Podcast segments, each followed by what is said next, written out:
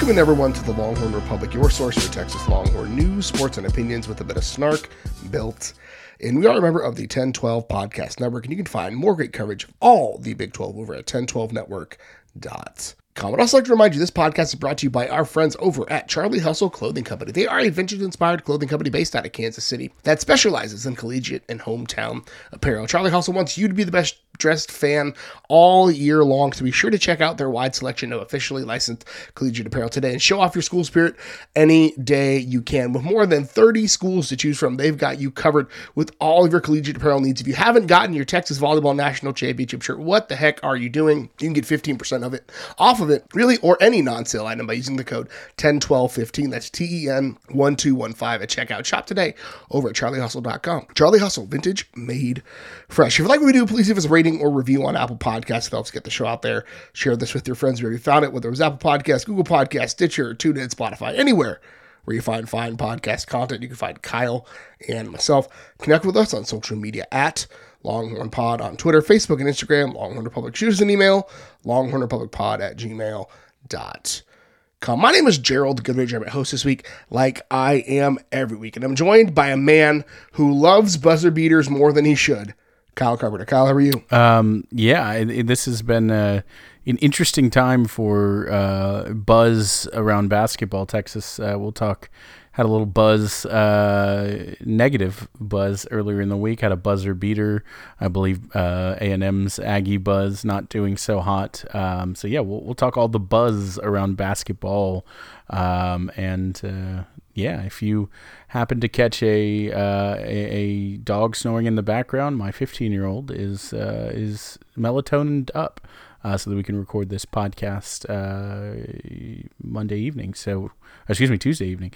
Uh, we'll hit your podcast feeds Wednesday, but don't worry, he's good. He's just an old man who gets excited sometimes and gets zoomies at night. So, uh, doctor recommended. He's sleeping like an angel. Happens to the best of us. We'll talk about the basketball team doing what the football team could not. We'll also talk about the ladies basketball team.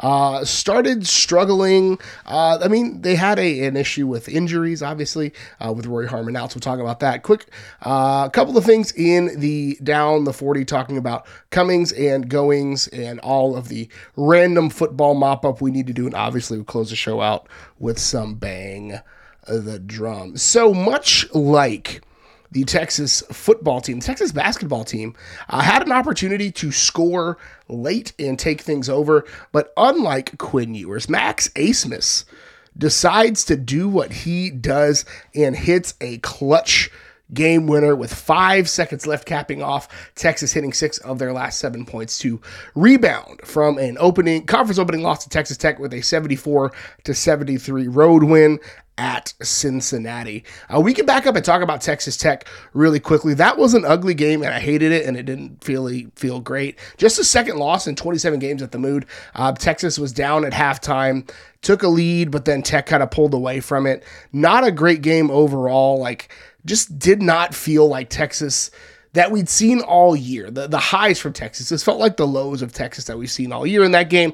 And obviously it, it ended out the Texas open conference play 0 1. Yeah, I mean, we'll talk when we, we talk a little bit about Cincinnati, right? Maybe answered some questions, a few, but Tech definitely asked some questions. Texas doesn't have a didn't have a quad one win and was looking for the opener against a Tech team. Came in as the favorites at home, um, where they had been very very good over the the course the history uh, of the mood in 27 contests. This is just their second uh, loss to Tech in in in Moody. Um, Tech travels well. They come in and play hard. It was a close win over them last year at home. Um, it doesn't matter who the coach is. It doesn't matter who the players are. Um, like a, a dog has a biological urge to pee on a fire hydrant. Uh, a Texas Tech player has a biological urge to put the horns down and play the best games of their careers. I'm not saying um, that there shouldn't have been particular Tech players um, not playing uh, due to uh, potential domestic violence issues. I'll leave that uh, where it is. But this podcast is a firm and, and hard stance. We whether it's our own team's players or our opponents' players um, or, or, or, coaches even uh, if you get them out of here, yeah, if you do that kind of stuff, get the heck off the court and, and out of our sight. Don't don't be associated with anything that has to do with the sports that we watch. So um, that's that goes again for our stance on Arterio and and for uh, pops for for Tech. But anyways, that's an aside because that I don't think that was the thing that that caused Texas to lose.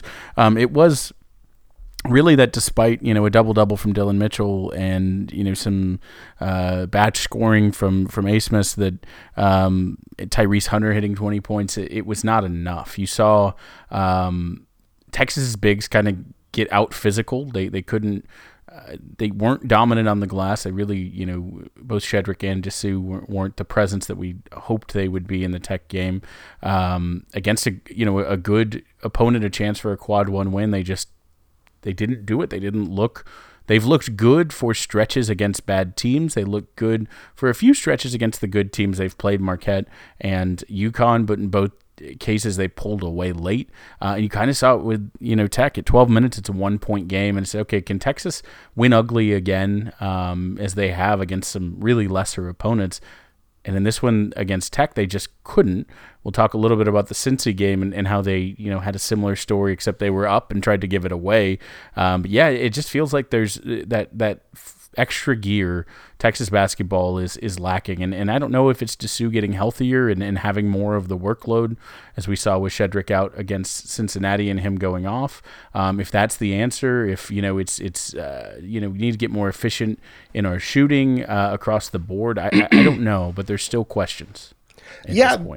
Yeah, there are definitely still questions, and I think Texas um, has to find some answers. I think uh, Dylan Disu, a name that you mentioned, uh, is one that Texas needed to get answers from, and they got a little bit of an answer from him, and the uh, result was different. Right, Dylan Disu had a career night on Tuesday, the night we are recording against Cincy, and Texas managed to win that game. Right, thirty-three points, six rebounds, four steals, season high, thirty-four minutes to do it. Right, um, after missing nine games, they were kind of ramping him up, and I feel like he's finally hit the on ramp, and like that's the Dylan Disu that Texas is going to need uh, throughout the rest of the season because you know it's going to be tough. We, we've talked about it before. The Big Twelve is a ball of freaking knives, right? And we could talk free throw disparities. We could talk all sorts of stuff. But when push comes to shove, you've got to play well in the paint, and you've got to have your scorers score really well, and that's what Texas did, right? Dylan Disu scored 33, Abmas scored 15, and obviously hit the game winner, right? So like Texas had uh, the right game plan to hand Cincy its first home loss, and really kind of get off the schneid, right? Because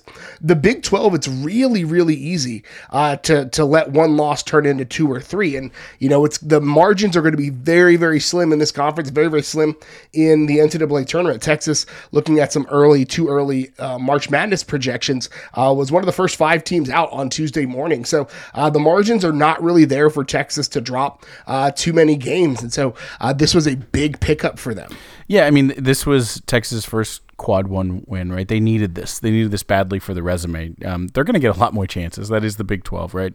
We know that even if they go 500 in the Big 12, that's going to, you know, equate to a pretty good tournament record. But they, you know, this is a tough conference. Cincinnati was their first loss at home, so they, they packed out, sold out crowd.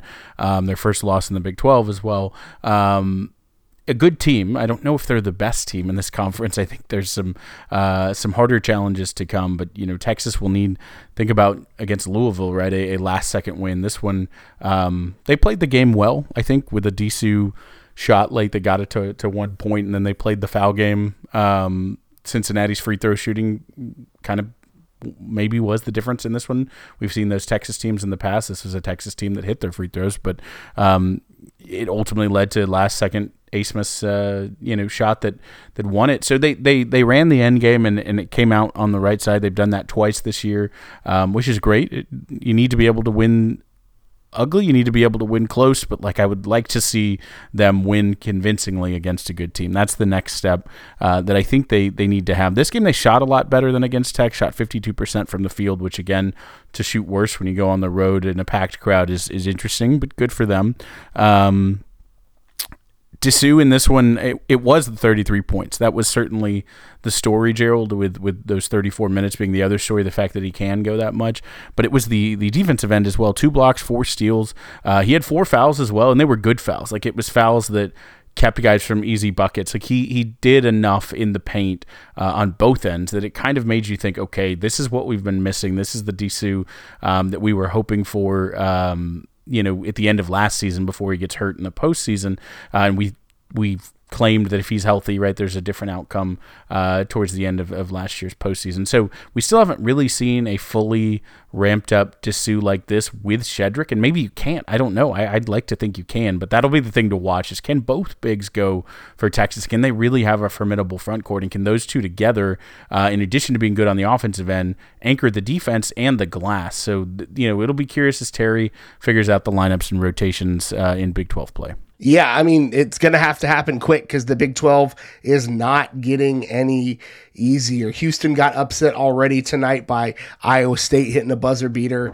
Uh, so, it, I mean, the Big 12 is going to be fully already. We're two games in and it's already fully in ball of knives mode, uh, which is absolutely ridiculous. And I'm not excited about it. It'll be some fun basketball, some stressful basketball.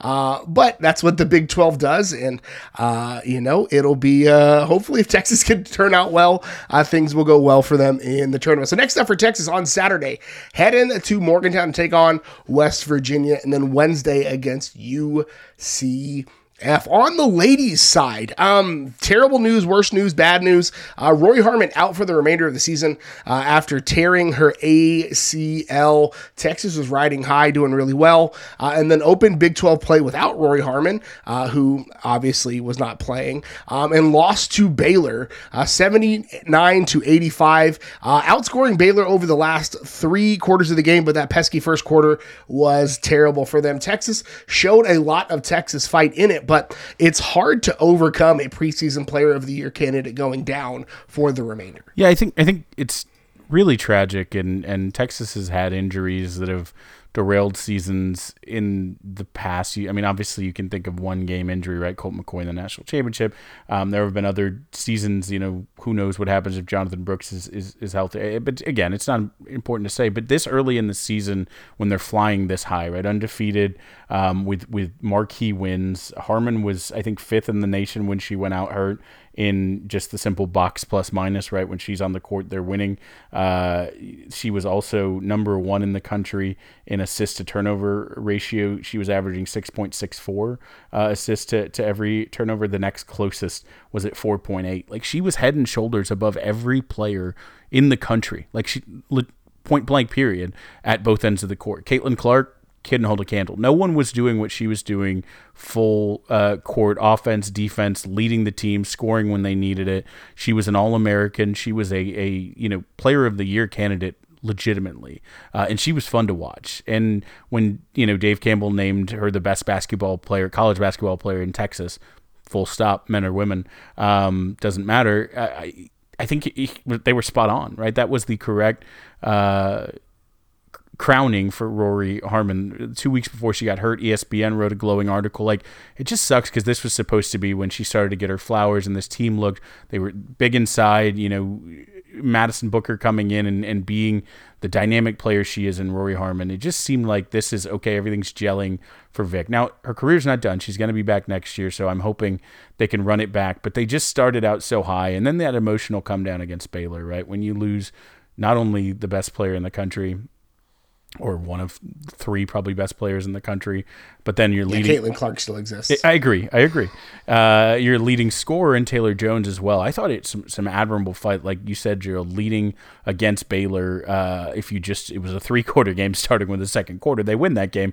But when you start off, I think it was like sixteen to to six or something like that. It was um, quite a quite a start where Baylor just got out ahead. They never really recovered from that, and that you know that that was tough to see because that team was undefeated. Everything was on the table, and then the reality of not having Rori set in a little bit, not having Taylor Jones in the paint also set in a little bit, but.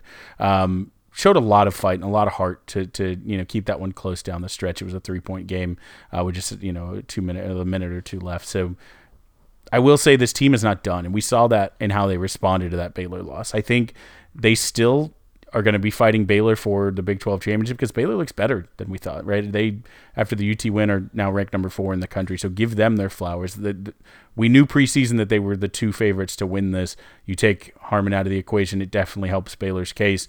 But this Big 12 is is good top to bottom, um, with about five or six teams that, that are you know gonna gonna have good serious tournament runs. So if Texas can do what they did to Tech, a very good team, West Virginia, a ranked team, um, you know they still have something to play for. They're not giving up, and a lot of that, of course, is is Madison Booker just a phenom, a renaissance, a, a, a, excuse me, a revelation. She can do it all, and uh, it's it's incredible to see her step into the limelight as a freshman and just take over the team. Yeah, and I mean Texas is going to need more of that uh, from her, right? You know, Baylor obviously is going to be Baylor this year. Unfortunately, you hate to see that, but Texas you know, comes back and absolutely beats the tar out of, of Texas Tech in Lubbock, 74 to 47, and then goes to Morgantown and wins 70 to 49. So, uh, you know, yeah, it's going to be Texas and Baylor battling back and forth for the Big 12. And, you know, I think even without Rori Harmon, like you said, Texas is still one of the most talented teams in the country. Now that does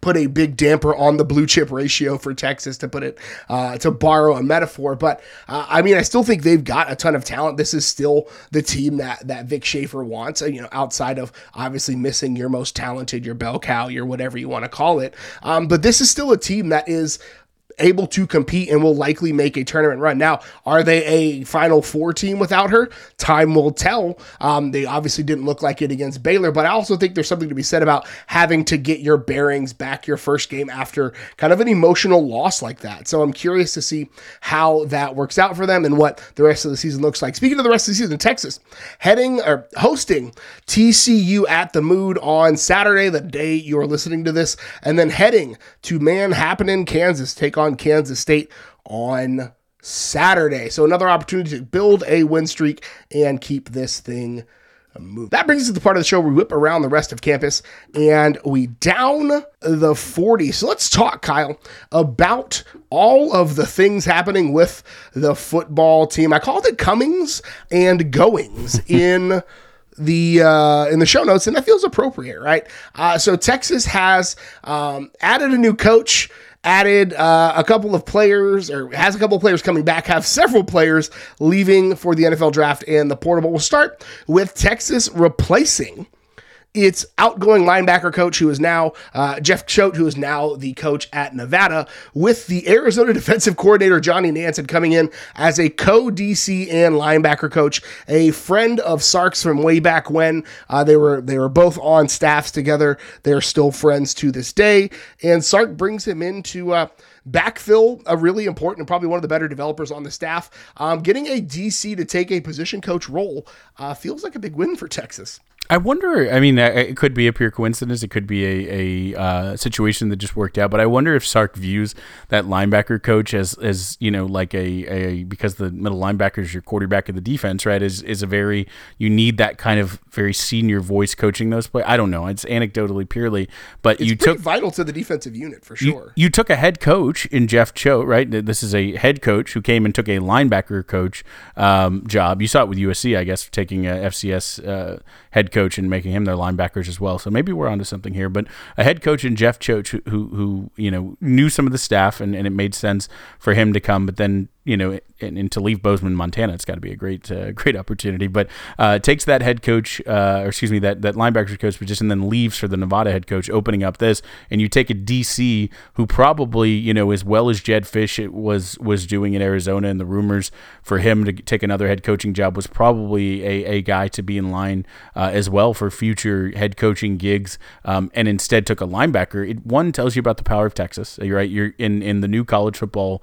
You know what we knew college college football basically ended, you know, this week with with the the Michigan Washington national championship. There's a new era coming next year. We all are very aware of that. But to come to the SEC, to come to Texas as they go to the SEC, um, obviously he's going to be well paid. But he's also, if he does well, has that position to make the same jump. You don't have to go position coach, coordinator, head coach in a linear fashion anymore. That just doesn't happen. You saw it with Choate. You've seen it with other people as well, right? So if if you know you have the chops, and again you have the relationship with Sark, I think it's a great fit. Um, you know that he was a great coach because that defense was was great. You saw what they did against OU in the bowl game, which was fantastic to watch. But um, you know to give up the play calling and all of that, you know he was a a, a great coach because Arizona fans have been salty about this. They have been, I think, when you have a season like that and you feel like you're going into the Big 12 and you're going to dominate it, you're on top, and then Texas just takes, you know, one of your prized possessions away from you like that, it it it's humbling and it puts into perspective your school and, and where you are in the pecking order and especially where the Big 12 sits in the new, you know, the new paradigm. Um, but yeah, they, they were not happy. I mean, I also think it may be Sark seeing uh, what his old friend's defense did to Oklahoma mm-hmm. in their bowl game. Just saying, mm-hmm. um, there's a certain uh, quarterback that may be shivering in his boots, uh, knowing that that uh, the Nansen's coming from. No, and there's also like there there are other factors there, right? Like uh, Johnny Nansen's daughter is a Texas student, right? right? It's not like these things are coming out of the blue. There are reasons. You know, you could, if my best friend, if Kyle, if you offered me a job in which my child would also get free tuition at the University of Texas, uh, you might not actually have to pay me because that's a big enough pay raise in and of itself, right? So that's a big deal. in Texas, you know, needed to replace Jeff Choate with an equally uh, high level hire, and I think they did that. And this linebacker position is hugely important to Texas. We'll talk about uh, hugely important linebackers here in just a little bit as we talk about guys coming back for another year. But you know that piece is key to Pete Kwiatkowski's scheme. And I think not only do you get somebody in Nansen who's a really good schematic coach, he's also a solid, really good recruiter.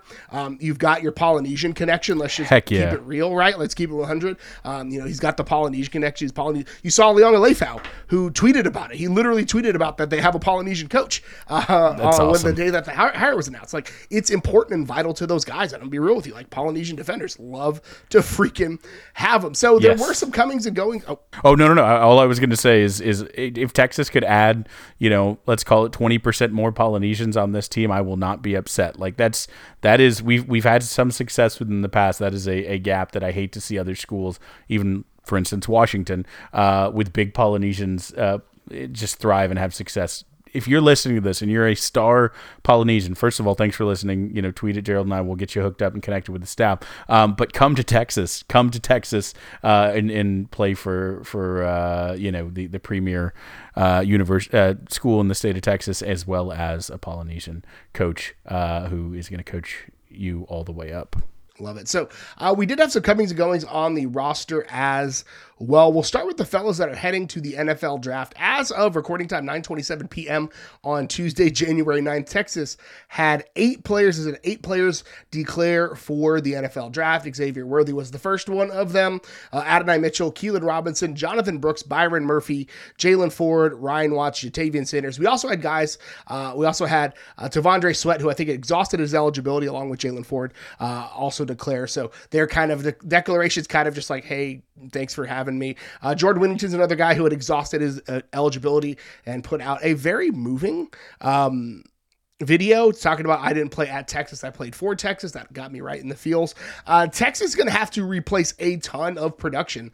Uh, you have your top two leading receivers, your leading rusher, uh, your two leading tack, three leading tacklers there, uh, top tight end. There's a lot of production that Texas is going to have to lose, but um, you know this is one of those. Um, good problems to have. Texas has a lot of young talent in the cupboard, both uh, in the previous classes and coming in in the 2024 class. And seeing these guys, there's at least one or two early round, if not first round draft picks there. Texas is going to probably have five or six, maybe seven guys drafted in this group. It's not a bad problem to have. And I think it's going to be attractive, not just for high school players, but you see a guy like Adonai Mitchell who comes in and he was already a guy who was draftable, but I think his performance at Texas elevated that, that stock for him, right? A guy like Keilan Robinson, who really wasn't drafted and may look at, uh, had himself as an undrafted free agent, will likely see himself as a priority uh, for teams that are looking for special teams help, right? Ja'Tavion Sanders came in. People were laughing. We were we were poo pooing his his want to play tight end, and now three years later,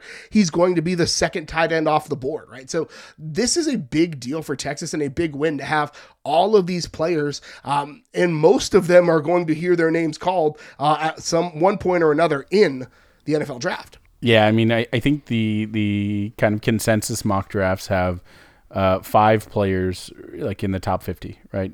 Xavier Worthy, yeah. Byron Murphy, Adonai That's ten percent of the top fifty if you're if you're not keeping score. That's right. T'Vondre Sweat, Ja'Tavion Sanders. That's your first uh, two rounds, and and you know even even inside of that, that's tremendous. That is that is great. That is what when Sark, you know, people claim that he was trying to build a Bama by stealing a Bama assistants and even Bama transfers in the beginning, right? That's a that's what Bama does. Like that is a that is what you do. You get these guys where they leave early some in some cases when they have eligibility and go to the NFL, which is a good problem to have, right? If someone's leaving, it's for the NFL. That's what you want to see. Uh, or they finish their careers and become ready to go to the next level. It's it it's tremendous um, to see that and to put it in perspective.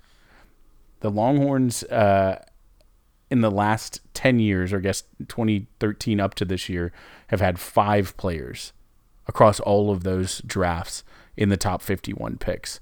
Um, the last, of course, being Bijan, but you know, it just it shows what a special year this was, and we talk. I'll talk about that a little bit in a, in a moment here, but um, this is good this is the program you're building. This is the dynasty. This is the success. This is the recruiting chip that Texas needed. The success gets players in. Of course, we knew that was going to happen. But getting guys drafted, that's the thing that's mm-hmm. been missing from the Texas of old. When you go in someone's living room and recruit, Texas has every discernible advantage. They do.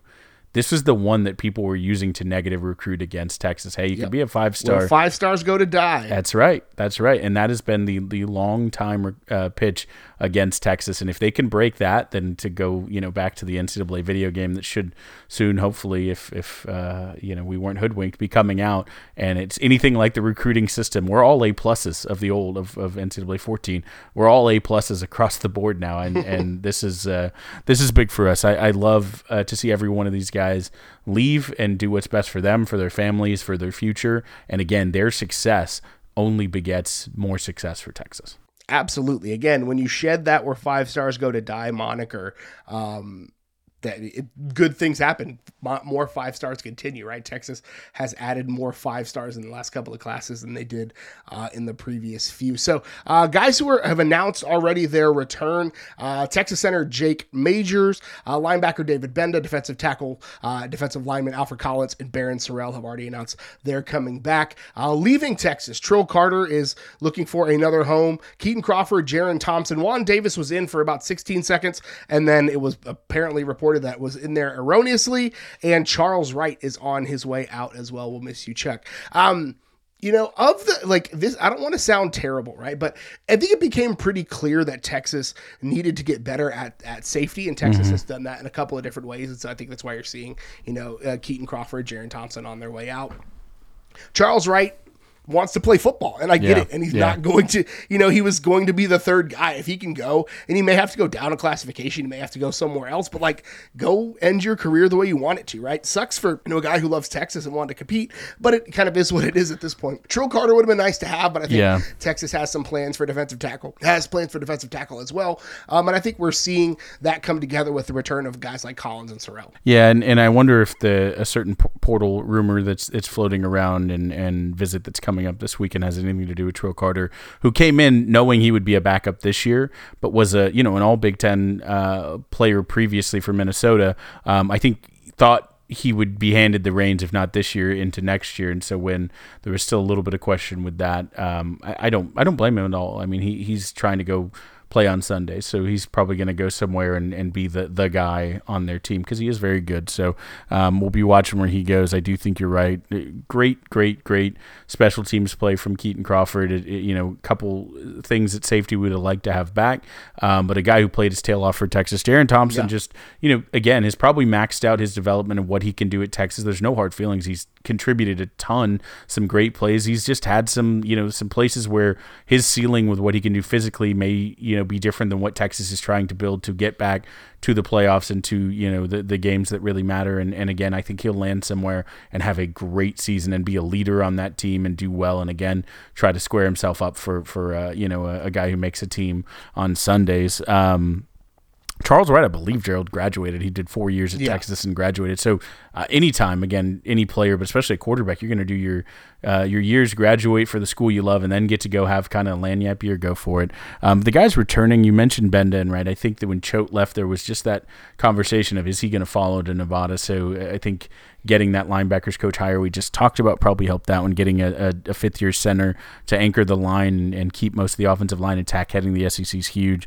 Um, and then the defensive line, like you talked about, Sorrell and and I think even more Collins. He's he's looking for that sweat bump. Like he's mm-hmm. a guy who we could be talking about in another top fifty one type uh, draft if he plays up to the performance that or to the, the talent level that we saw in high school, the things he's flashed his freshman year, if he can get that consistent, then he can step and he can step in and, and get the Bo Davis, you know, finishing school uh, of players taking a leap at the end of of their careers. Um, you know, he can be the next in the line of what I've argued on this very podcast at least five or six times. Texas is defensive tackle you. Yeah, I mean, I think that'll continue to develop for Texas, and I think um, that will. I mean, as long as Bo Davis is here, and it doesn't seem like he wants to go anywhere, and Texas is pretty uh, intent on keeping him here. Suck at LSU, suck at LSU, suck at Brian Kelly. Um, Sark keeping his staff intact. I think Bo Davis is one of the most impactful guys on that staff. When mm-hmm. you look at, um, you know, I mean, when you look at the culture, right? There's a reason why smarter people than we are had the hashtag Bo Davis was right uh, when they talked about Texas this year, because I think it's a pivotal piece of the defense and the toughness that this team has. Uh, for his trouble, Sark keeping his staff together uh, was named one of the five finalists for the George Munger College Coach of the Year award, turning Texas around, getting them to the college football playoff for the first time, uh, and they were within one play of playing for a national championship. So big ups to Sark. Uh, likely going to see a big contract come his way or an extension of some sort because when a coach brings home trophies, that's when you can extend them. And he brought home a conference championship trophy. So go ahead and extend him because I think it's the right time to do so. Well earned. Yeah, I think he, took a, took a risk a bit on Sark, of course. Um, coming back to the head coaching role hadn't proven that in a few years um, and so they got him probably at a, at a deal, honestly, at a, at discount. a discount. for sure. Um, you know, it's it's it's there's no reason I should have got my wife to marry me, right? Sometimes you just get lucky with the deal that the other person signs up for, and, and you get them at a, an incredible steal. But uh, somehow, in, in my late twenties, I found uh, you know a, a, first round draft pick who was willing to take a chance on me. Uh, and in the same way, Texas, I think with Sark really knocked it out of the park, and I think that that uh, raise that's coming his way in the next couple weeks is uh, is well deserved. Absolutely. Speaking of well deserved, Madison Booker became the first Big 12 freshman since 2020 to earn her title of the Big 12 Player of the Week, her second National Player of the Week honor, um, getting the Tamika Catchings National Player of the Week honor uh, with a big a big performance against UConn. Yeah, that's right. I think the the um, USBWA National Player of the Week um, is is a big deal and well deserved. Um, she, like I mentioned, has has been dominant in Harmon's absence, really just doing everything because she's she's like a Magic Johnson sized point guard for the women's game. She's she's huge. She can crash the glass, right? She's uh, had multiple games with um, you know, near at least the, the better part of a triple double on the rebounding part. She's running the offense, um, moving the ball, facilitating assists. Um, we know she can score. That was never a question. Um, against ranked opponents this season, she's averaging 20 points, 7.3 rebounds, and six assists. Um, she averaged nearly 20 this past week um, against Tech in West Virginia, um, and just you know again is is filling out the stat sheet and really stepping in to run this team um, is kind of a, a point forward for uh, Texas with Harmon out. She's been the main ball handler, so um, a lot is asked of a Vic Schaefer point guard. We know that, and for a freshman uh, who, yes, was was a huge get as a recruit, but man, she's been even better than advertised. Yeah, absolutely. She um, just continues to be uh, continues to be a bright star for Texas, and hopefully will continue to do so. Speaking of bright stars, number three men's Texas, uh, Number three, men's tennis opens spring season with a singles and doubles title at the Miami Spring Invitational, uh, facing off against the Miami Hurricanes, the Arizona State Sun Devils, and the LSU Tigers. Micah Braswell doing Micah Braswell things. Yeah, Braswell winning his third straight collegiate singles event. Uh, Spizzirri and Harper won were the doubles champions. I think right now because they're ranked number one and number two, they're competing against each other, Braswell and Spizzirri. So if that's your competition um, that, that goes throughout the rest of the spring season, basically which one of them is number one and which one of them is number two, I feel really good about this redemption season where Spizzirri decided to come back. Uh, they kept the group, eh, the gang together to to go back and get that national championship that they they hoped for last year and had some heartbreak to not get. That makes me feel good about the spring season as Texas uh, looks well in the Directors Cup as, as we wrap up the, the fall sports, and we know Texas is strong in the spring sports. If men's tennis is, is firing off uh, this well, then, then uh, a couple teams, uh, I think North Carolina and Stanford currently ahead of Texas, uh, need to need to watch out. The horns are coming. The horns are absolutely coming. Not just the horns, but the drums, which brings us to the part of the show where we honor one of the best traditions in all of college athletics, Big Bertha, and we bang the drum brought to you by Joe Ruiz. So, Kyle, what are you banging the drum on this week? A tremendous segue, Gerald. Um, the horns and drums bit you did there. I, I really, some of your finer work. Um, Gerald, I, am banging the drum on a magical season. Um, I know there's a little bit of heartbreak because we didn't get to play for the national championship. Um, we just recently watched uh, the the team that that pulled it out and beat us um, play against Michigan and, and and get beat. Right, Washington. We were one play. I believe the the stat was we had uh, we had eight plays in the red zone in the final like three minutes and and uh, we're only able to score three points right the first drive in which we took the field goal before the onside kick attempt and then obviously uh, towards the end so uh, bitter to be that close um, it stings i get that um, to watch Penix come back to earth after literally one of the best quarterbacking performances, both by the eye test and by Pro Football Focus of the season and of our lifetime. Um, to come back to earth again, give credit to that Michigan defense, who's who's really really good. Um, but again, you didn't see him miss. You didn't see receivers drop balls. You didn't see any of that happen against Texas. It just was a little bit of a comeback uh, to earth moment, and that was frustrating. But I don't want the season for Texas fans to end with that bitter taste, right? It we only dogpile in Omaha. I get it. We only celebrate championships, but championships are few and far between, Gerald. This was Texas's 11th season, finishing the year in the top three. I know we're a blue blood. I know we've won hundreds and hundreds of games. We have an expectation to win the championship every single season, and anything else is a failure. But this is one of the best seasons in Texas Longhorn football history. Like, we have to put that into perspective. Again, they're 11th top three finish. Now there have been multiple national championships that finished above it, but nonetheless, this was this was a pantheon season. This was a special season. You lost Bijan Robinson. You lost one of the like all-time great Longhorns, one of the the single best Longhorns in the past 10, 15 years, like bar none, one of the best Longhorns I've watched in my lifetime. He leaves and you have a team that's again one play away from from a national championship. That's incredible. No one really truly expected this. We'll talk about a little bit in our season recap, um, you know, how we even got here and, and you know, what, what that is, uh, released later this week. But just, you know, I want folks, when you're listening this, if, if you're a little bit bitter and a little bit upset and a little bit, you know, just thinking about what could have been, that that's okay and that's fine. But try to center yourself on thinking about what did happen and, and appreciating it and appreciating Jonathan Brooks, even though he got hurt, getting that Big 12 championship play, which is one of the coolest things I've seen in sports. Appreciate Sark getting his first ever top 10 finish in the AP poll, right? Um, appreciate the offensive weapons who aren't going to be here, the seniors who gave their all, who came back uh, and and you know gave their all, and now are moving on. Like this was a special group, and you can't just replicate that. You can't just assume we're back for sure next year. We'll be right back there in the top five. Like I hope that's the case. We have the talent to do it, and we'll talk about that. We got plenty of time in the off season to talk about that. But just enjoy this for what it was. It was a special season that ultimately didn't end up exactly the the Hollywood script that we wish it would have been, where we get to the national championship, and who knows, maybe we're able to stop that Michigan running attack and win it.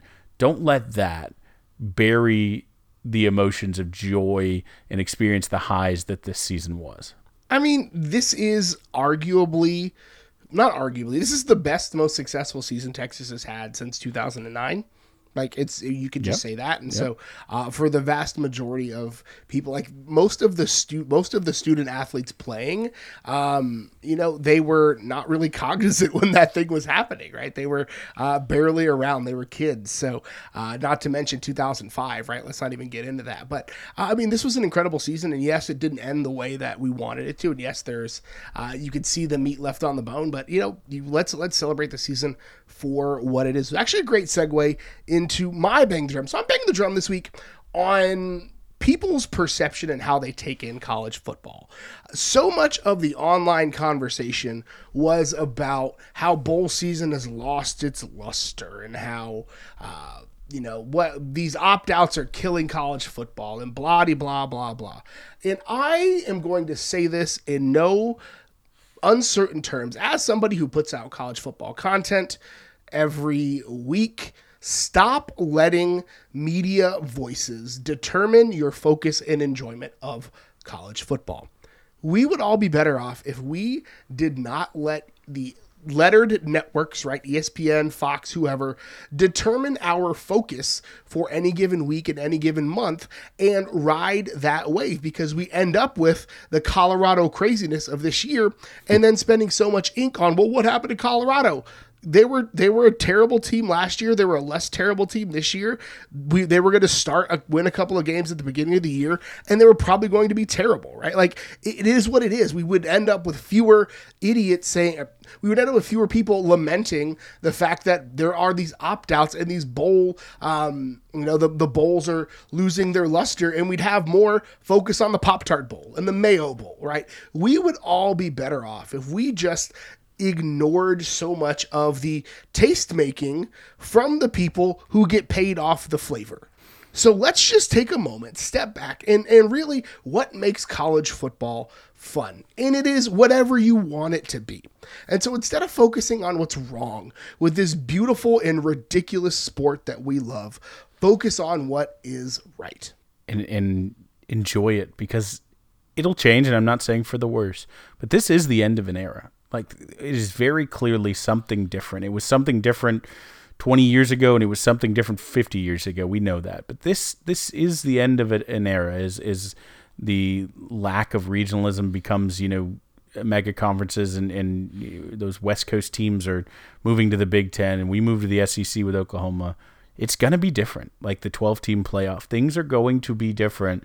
Um, and this is kind of the end of a certain chapter of college football. So just enjoy it for the craziness that it is, and uh, and try not to get too high, try not to get too low. Just take it and enjoy this stupid, beautiful, awful, wonderful, crazy uh, sport that that we all spend far too much of our time and energy uh, obsessing over. And that's all we've got for you this week. Kyle, where can the good folks find you on the internet? Uh, you can follow me on the social medias at Kyle Carpenter. You can also follow the Texas Pregamer at Texas Pregamer.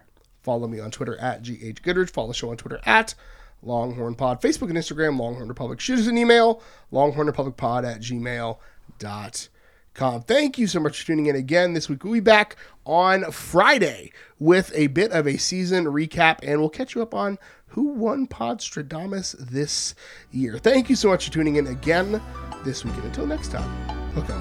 Hook 'em. Don't call it Michael Penix's refactory again.